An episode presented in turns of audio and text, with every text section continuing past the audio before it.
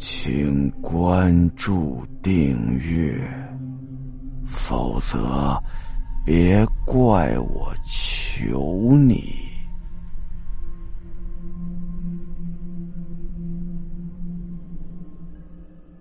阿亮就感觉胸口有点发闷呐、啊。这个时候，外面的天色逐渐变黑，下起雨来了。看着外面淅淅沥沥的雨啊，阿亮就突然觉得，这每天无聊的学习生活，真是没什么刺激。呃，要不然，我练练胆子。我去趟七楼看看。想着呀，拿了把伞就奔着教学楼去了。当时呢，老师大部分都下班了，教学楼里头呢，除了有那么几个自习室亮着灯，别的教室啊都是黑的。阿亮顺着楼梯呀、啊、就爬到了七楼。七楼的走廊里头灯并不多，昏昏暗暗的。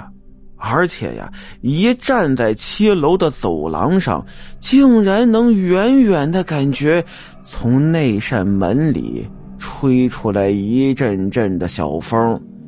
他走向了那个门，鬼屋那扇门呢、啊、就在走廊的尽头。他一边走一边掏出一根烟，拿出打火机想抽根烟压压惊壮壮胆儿。但是呢，这刚买的打火机打不着了，而这个时候走廊里仅有的几盏灯也灭了，整个七楼走廊是一片的漆黑。阿亮觉得自己真要见鬼了。阿亮现在挺害怕的，但是除了害怕之外呀、啊也不知道哪来的一股兴奋劲儿，他的心跳逐渐加速，浑身上下呀，好像充满了力量。他一步一步的往鬼屋的方向走过去，所有的过程啊，就跟他梦里一样。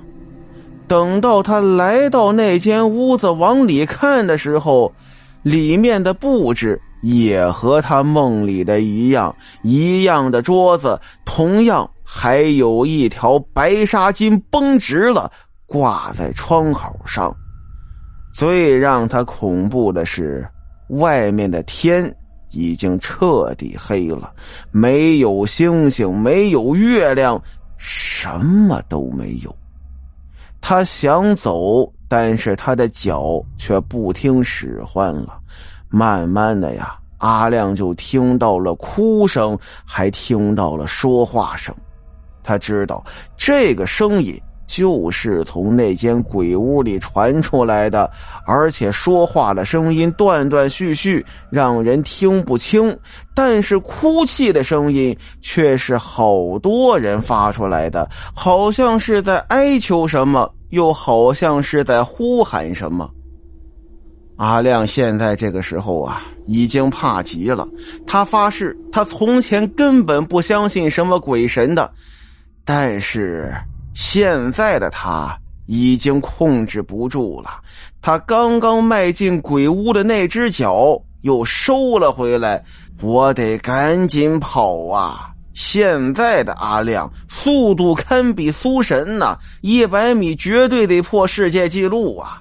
他玩了命的往回跑，下楼的时候竟然发现整个楼全都没电了，全部的走廊还有教室都是黑漆漆的。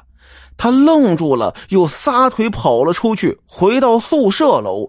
结果呀，整个宿舍楼也是没电，从外面看，所有的寝室一个个的全部都是黑着的。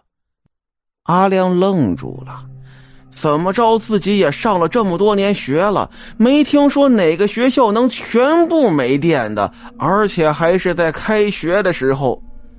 现在这个时候，除了黑之外就是静，好像整个学校里只有他一个人。他往校外看看，外面的商店还亮着灯，干脆翻墙出去，不走门，怎么进怎么走，先别回寝室了。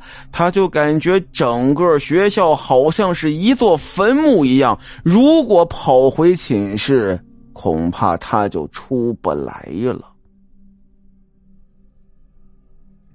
好了，今天的故事到这儿，咱们下集再见。